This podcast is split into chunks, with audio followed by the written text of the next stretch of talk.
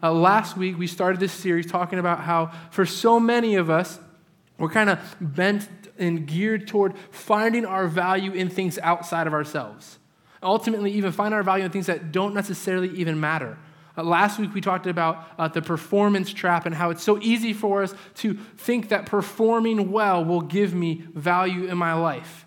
And at some point, I can perform enough to be accepted. And we saw that that's not the truth. Actually, the truth is because of who Jesus is and what he's done for you, you can live a place from acceptance and perform differently, not living a life where you're trying to perform for acceptance because you'll never measure up even to your own standards.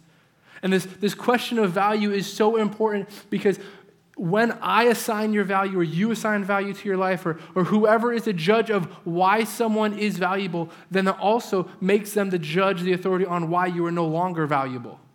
And some of us, we've honestly, a lot of us have been in relationship situations, whether it's a romantic relationship, a school relationship, a employee, employer, whatever it might be, where people value you based on their values, and when you don't measure up to what they value, you're no longer valuable to them.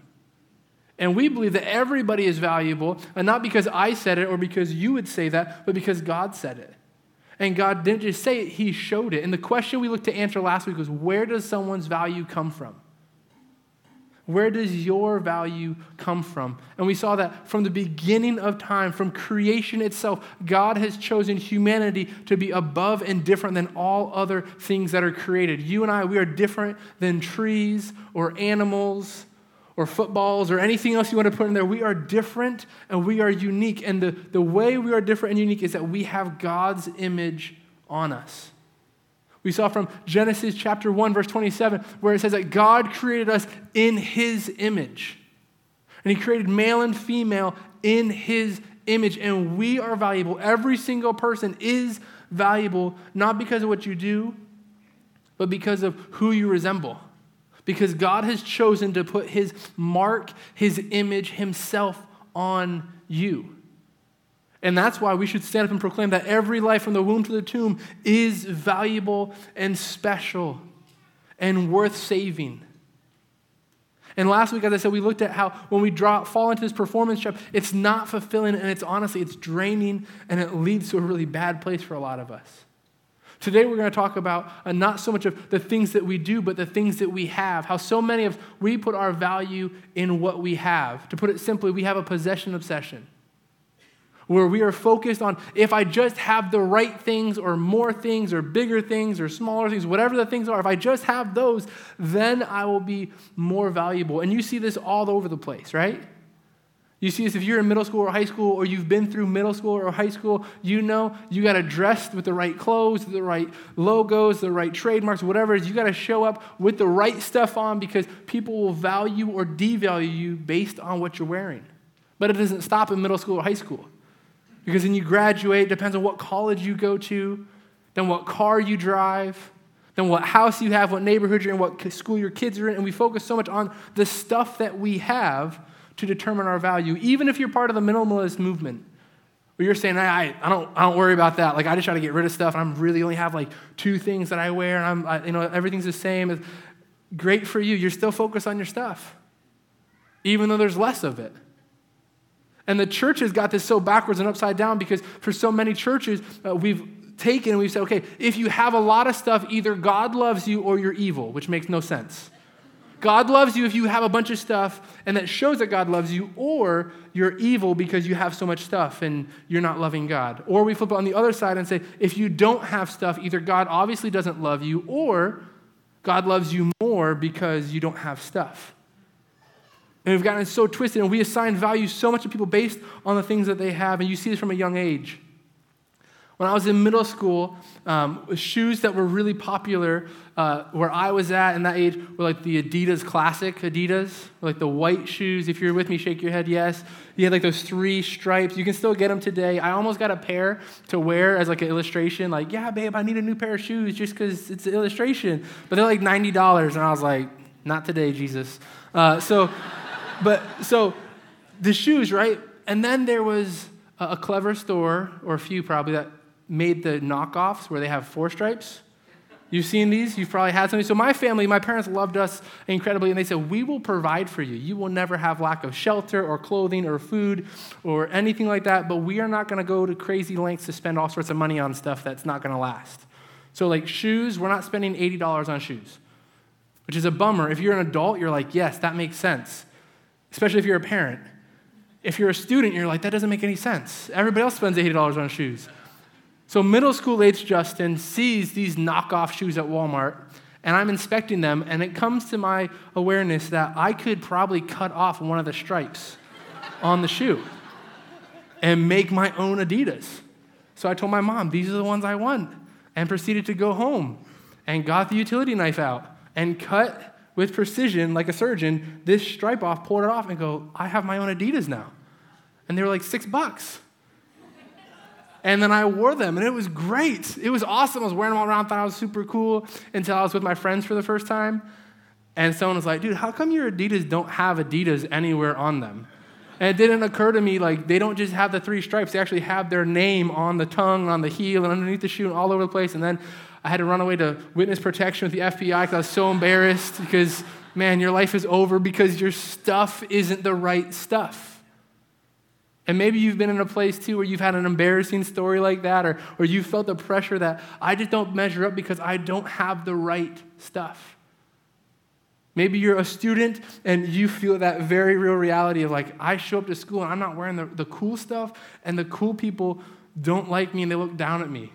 Or maybe you're the parent of that student feeling like if I could just make enough money, I could provide the right things for my family, never mind that the right thing for your family is you.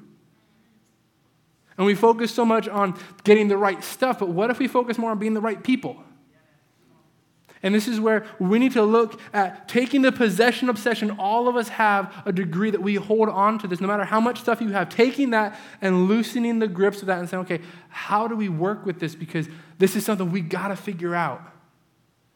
As you look through the scriptures, uh, it's actually a lot of scripture talks about money. Jesus actually talks a lot about money. It's interesting though, he it doesn't talk about money telling you to give him your money.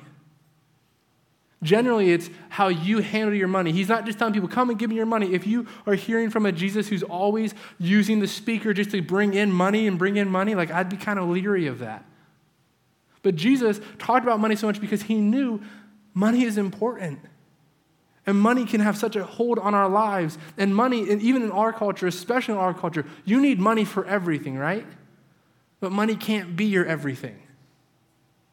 So we're going to look at two stories, actually kind of compare the two and, see how Jesus interacts with two guys who are both wealthy and talks to them about their stuff and how they actually have completely different reactions to what Jesus is trying to tell them. One is sad, one is happy. But before we get into that, I just want to be really clear because, again, we get this so twisted, especially sometimes in the church, that wealth is not the problem. And being wealthy is not a bad thing.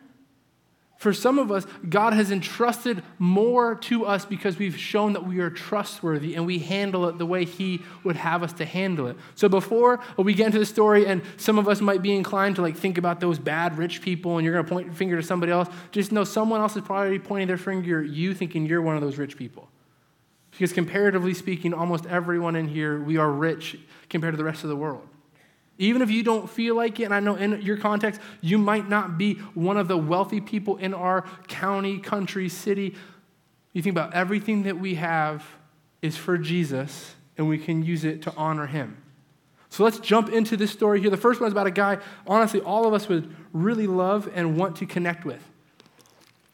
You open up to Luke 18, you go to the message notes on the app and follow along that way. Uh, this guy, his life is a total success. He has everything together. Uh, Luke says that he is a rich ruler. Mark calls him a rich young ruler. So he's a young guy with incredible wealth, incredible authority. He's probably good looking because that just probably is the whole package filled out for him, right? So he comes up to Jesus asking Jesus a really important question. Let's look what it is in Luke chapter 18, starting with verse 18, it says, A certain ruler asked him, talking about Jesus, Good teacher, what must I do to inherit eternal life? Basically, the guy's asking, Jesus, how do I get to heaven? Which is the age old question. Everybody's asking some spiritual authority, How do I get to heaven? So he asks Jesus, How do I do this? Jesus responds with saying, Why do you call me good? No one is good except God alone. I think even at this point, Jesus is kind of showing him, You're calling me a good teacher, and you're kind of having the, the earthly standard of good. I'm going to raise the bar and say that only God is good. Basically, asking him, Are you calling me God because only God has the authority to tell you if you are okay to go to heaven? So then he goes on to giving him kind of the laundry list. You know the commandments. You shall not commit adultery. You shall not murder. You shall not steal. You shall not give false testimony. Honor your father and mother. The guy's response is, All these I've kept since I was a boy. When Jesus heard this, he said to him, You still lack one thing. Now, again, this is the guy, like, if you could pick someone for your daughter to marry or date, you'd be like, Dude, you got a good one. If you call your daughter dude, don't call your daughter dude. It's probably not a good thing. Be like, honey, he's awesome. He's so good. This is the guy you'd want to hire, right? This is the guy, if you're a, a, single, not a young single, you're a little bit more seasoned single, you got some experience, you're like, man, where are all these guys at? This is the person you want to move in next to you. This is the person, like, if I could have one friend, like, it'd be the guy who got it all together, who he's not going to kill anybody, he's not going to steal anything, he's got money, he's got influence, like, he is buttoned up. Like, we would look at him and be like, that guy, if anyone is close to Jesus, that guy would be close to Jesus. He has his life completely together. But Jesus tells him he lacks one thing. And it's just this little tiny thing in his life. He probably is thinking, even as he interact, interacts with Jesus, like, it's probably something small. Like, I didn't do the big things, I didn't kill anybody. I got money, so I can have someone else do that, right? No, he didn't do that. He said he's, he's, saying, like, okay, what's the small little thing? This is the small little thing that Jesus tells him he has to do. He says, sell everything you have and give it to the poor.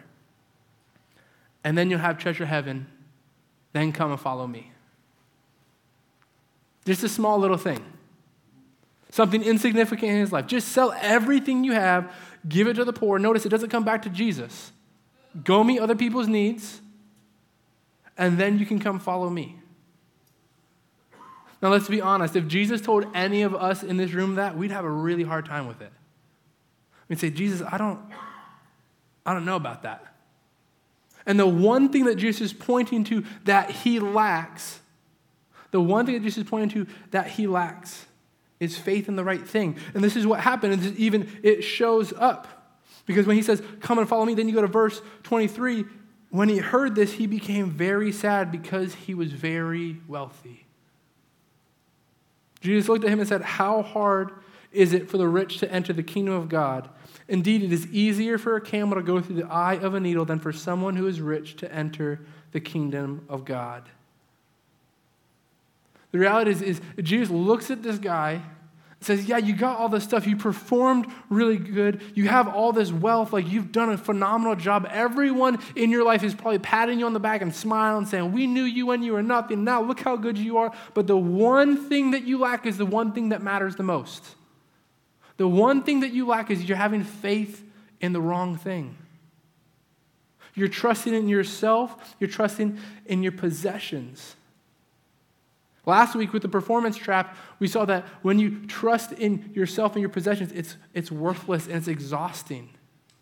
The same way this week with the possession obsession, when you have faith in yourself, it's not your performance, but in your stuff, that your stuff will make you good, it's never satisfying. Jesus saw straight into this guy's heart and saw the one thing he was trying to protect, hoping it would protect him in life, and said, That's the thing that has to go. Not because Jesus is mean or Jesus doesn't like stuff, or Jesus thinks wealthy people are bad. because Jesus knows what's best for this guy. And he looks at this guy's life and he says, There's not enough room in your heart for money and me. So you need to choose. Some of us have been in relationships, whether it's work or romantic relationships or friends, where you go, okay, like there's not enough room for soccer and me in this relationship. So you choose soccer and I'm going to go find a new friend. There's not enough room for work and your family in this relationship. So you go do your work thing. We're going to go. I'm going to protect the kids from you because you're always gone and you're never here. We're going to go. You choose that. We'll be here. I would love to follow this relationship with you and fall in love with you and marry you, but you just can't get over your ex. There's not enough room, and it hurts you. It breaks your heart when you look at someone you care about and go, There's not enough room in your heart for what I know is what you need. You need to get that out of your heart. And that's exactly what Jesus is telling this guy. He's saying you have an idol in your life. Now, idol, we don't use that terminology very much outside of like American Idol, right? But what an idol is, is it's anything that you would take, and some cultures actually still this, where they create and they make little figurines that they would go and worship, they'd go give offerings to, they'd spend all their time focused on that thing. Like that is the, the chief thing in their life. And all of us, to some degree, we're going to have idols in our lives, things that we put in our hearts that we're focused on. And I don't know what yours is, but you know what yours is, and you're probably thinking about it right now. And what Jesus is telling this guy is that you need to turn from the idol, from the thing that's in your heart that will not satisfy you, and you need to turn to Jesus and walk towards Jesus. It's not enough to simply kind of move around things and move around the space in your heart. You need to completely remove it. And that's what we have to do with our idols. We have to remove them from our hearts, not simply relocate them in our lives. So, again, so, so what's your thing? And maybe you're here and you're like, I don't believe in the scriptures. I don't believe in Jesus. I'm just like here because they brought me or because I, am curious about this whole church thing. I've heard about what's happened. I just want to come and explore it. Like, it doesn't mean that you don't have one. For some of you, like, it's video games, it's your own entertainment. Some of you, it's food. And, and not even like it's easy, again, like, like wealthy people, it's easy to point to them, they, they have more, so it's bad. Like food is a thing too. Even if you don't eat a lot of food, food can still be your idol. You can still be so focused on what you're consuming with your body that it is the center of your life and nothing else matters in comparison to that. And Jesus says something that's really hard to this guy. He says it's easier for a camel to go through the eye of a needle. Literally, a camel, big animal, a needle, tiny little hole. It's easier for that to happen than for a rich person to enter God's kingdom, which is a really hard thing. I'm thinking if I was one of Jesus' disciples, one of his close friends right there, as I'm watching this unfold and kind of watching it go, I'm sitting there going, Jesus. Oh, no, no, no, I'm saying your name, not like in a bad way. Like I'm just calling you to Jesus. Jesus, I have a question, Jesus. Jesus, like, how come you turned him away? Like, he could have helped us so much. He had money, he had influence, he had power. Like, we could kick out Judas. I don't care about him. Like, we could, Peter too, kick them both out, get two for one, get him in here. Could he be one of the close guys? And we can, we can really leverage his influence to prolong this mission thing, this movement we're happening. And Jesus is saying, no, no, no. I'm not going to have people come in to leverage their idols for me. I want them to walk away from them because they're never going to satisfy. And all of us know this, don't we? We all know that, that things will not satisfy us. You've probably heard the John Rockefeller quote, who at one time was the wealthiest man in the world. He was America's first billionaire. You probably heard the quote where someone came up and asked him, John, how much money is enough? And his response was just a little bit more. Where in your life do you have that mentality of just a little bit more? Like just a, just a little bit nicer school for my kid. Just a little bit more house. Like our house, and like we're living this right now. We have, you know, two kids, one on the way in a small little apartment. We need a bigger space. And like just a little bit bigger house, that would make things so much better. But you with houses the size, that the people with homes the size of the house we dream of getting would say, bigger houses isn't going to solve your problem. And you're looking at another house saying, just a little bit more. Just a little bit bigger of a pool just a little bit nicer of a car, just a little bit, a little bit more notoriety at work, just a little bit more. If I could have just a little bit more, think about technology even. Where's your phone from five years ago? The phone you stood out line and waited two days to get, that you're like, man, this is gonna change my life. It's so good. I can take pictures on it. Like, yeah, we're gonna get this phone, connect to the internet. Man, you couldn't give a dog the first iPhone now. It wouldn't even want it. But this is the reality. For some of us, we're so wrapped up, like we have to have the newest, the latest, and greatest, and we want just a little bit more. And a little bit more can give you comfort, but it can't give you satisfaction. And that's why Jesus is looking at this guy and he's loving him and he's telling him something that's hard for him to handle because it's the truth. And if you're coming here or you're, you're in, in, interacting with Jesus, and for some reason it seems like Jesus is always your biggest fan, and Jesus is always excited, and Jesus is always giving you positive things, that's not the real Jesus. Jesus says hard things because hard things are the truth sometimes. And all of us need the truth. Even if you disagree with faith, even if you disagree with Christianity, if I knew something would make you better, you would probably want me to tell you, even if it was a hard thing to tell you. And that's where Jesus is at with this guy. So the disciples are standing there baffled and they say, Okay, Jesus, the people stand around and say, Jesus, in verse 26, then who can be saved? Like this guy is like the poster child of a person that has a relationship with God. He has money. God's obviously blessing him because he has money. He's keeping the law, so God obviously loves me. Who then can be saved? Like if he can't get in, we're all out because no one else measures up to his standard. He's awesome. And Jesus simply says, What is impossible with man is possible with God.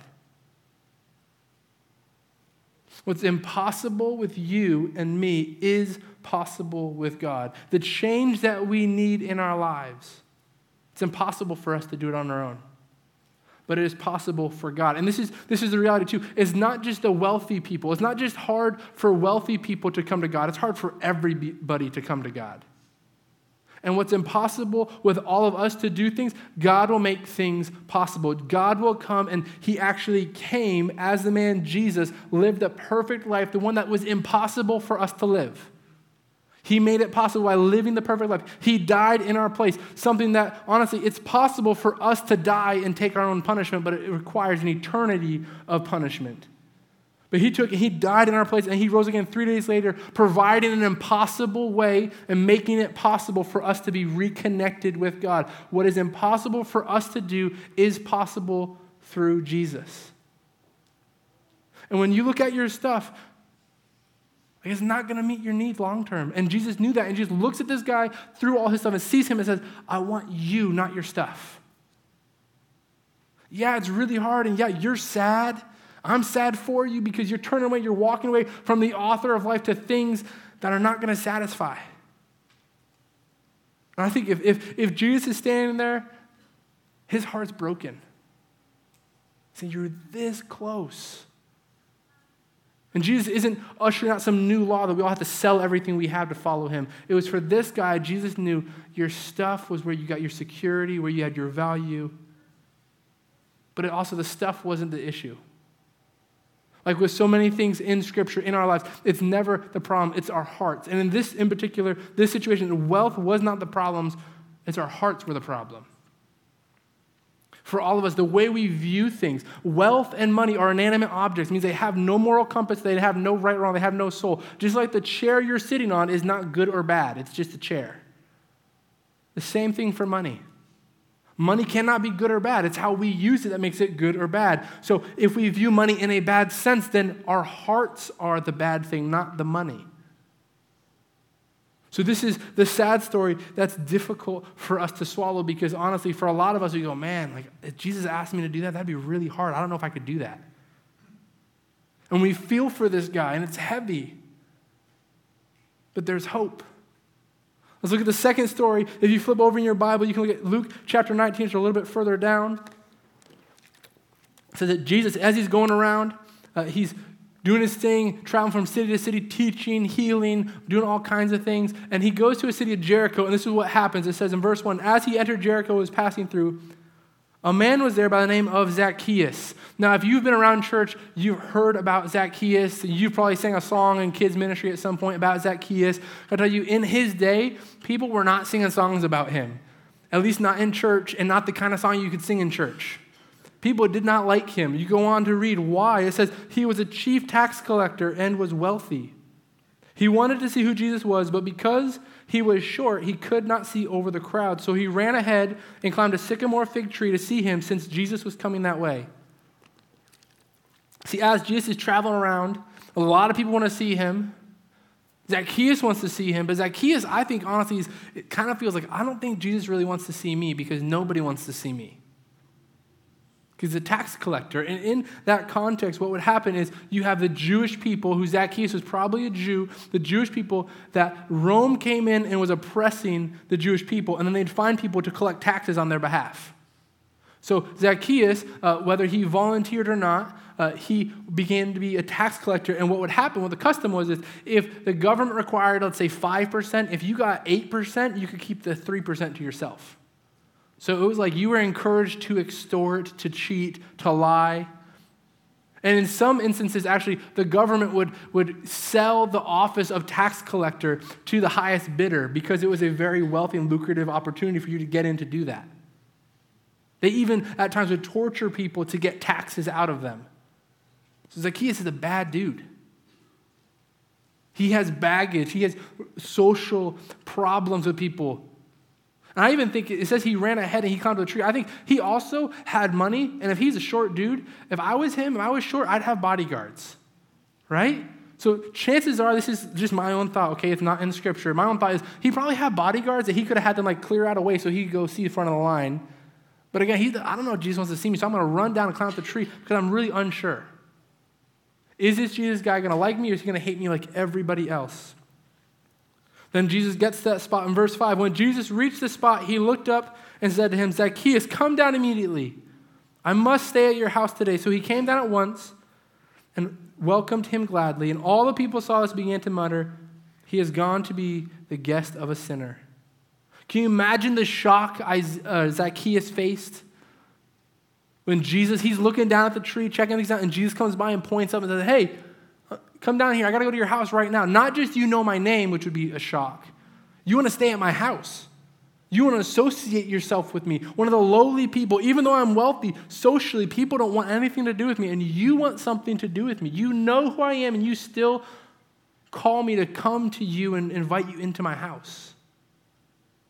If you look at verse 7, honestly, I think if, we're, if we are truthful with ourselves, that's where we find ourselves.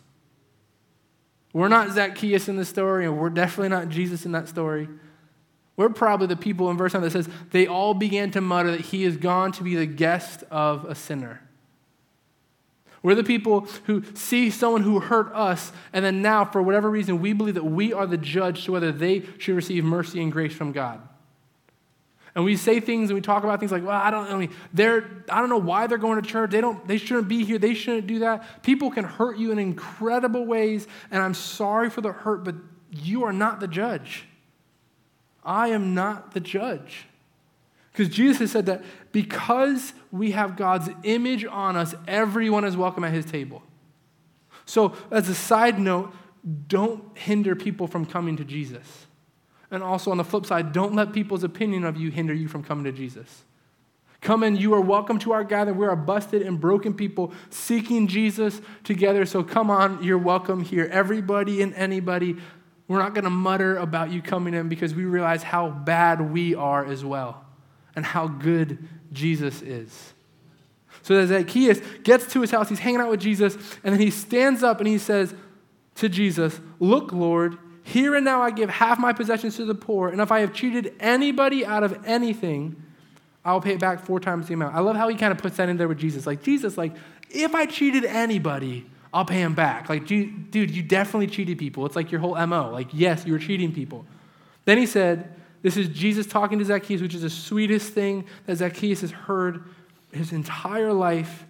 Jesus tells him, Today salvation has come to this house because this man too is the son of Abraham.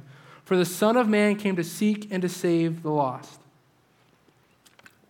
We see here from Zacchaeus' life, because he was with Jesus, he had a total change of his heart, total change of his priorities. Where the first guy was using his stuff to insulate himself from Jesus and other people, trying to show that he's okay, Zacchaeus is with Jesus, and he just goes, Man, like this stuff that I have doesn't matter. The thing I used to want, the thing I used to live for, doesn't even matter. We have no account that Jesus told him to sell his stuff, that to give things to the poor, to re- reconcile relationships. It doesn't say Jesus told him to do those things. It says he willingly did this.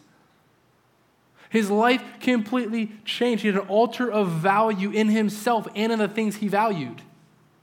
And this is where, for all of us, we have to remember it's not about the money, it's about the heart.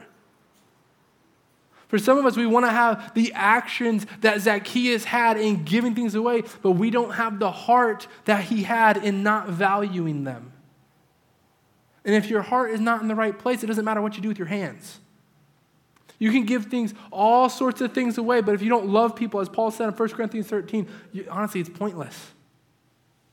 So for, for us, we're here, we look at the stories and we go, okay, so both of them are wealthy. Again, wealth is not bad, wealth is not the problem. One of them, the first guy, came to Jesus thinking that he had his life together and wanted a thumbs up from Jesus, didn't get that, walked away sad because his stuff had such a hold on his life. It's not simply that he had stuff, his stuff had him. The second guy comes to Jesus, seeks him out, is wealthy, probably feels intimidated by Jesus, probably feels like, man, I've ruined my reputation, I've done so many bad things willingly releases his hold on his stuff and finds life.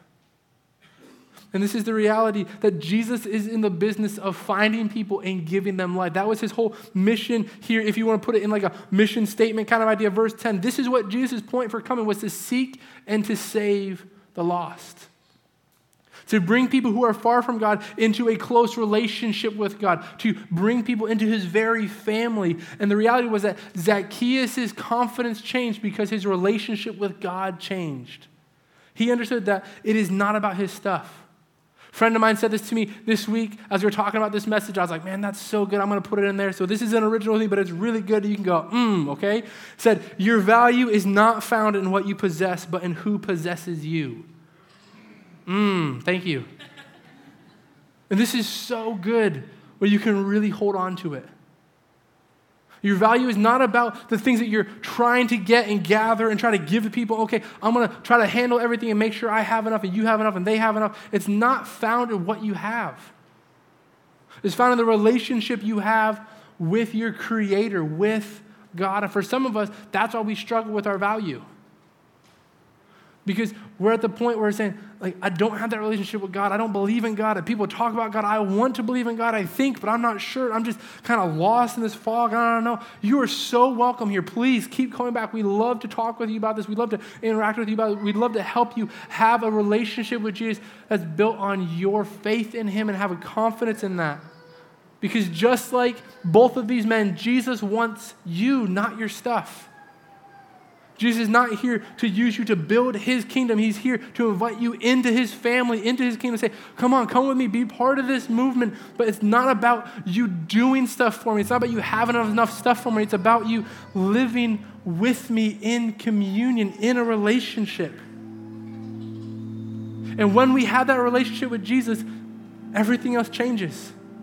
The things that we used to value, the things that we used to try to use to build up our reputation, suddenly they lose their value. And in a practical way, the, the antidote for the possession obsession, how to fix this in your life after Jesus has come in and changed your heart, the way to fix this is simple it's just generosity. You just give.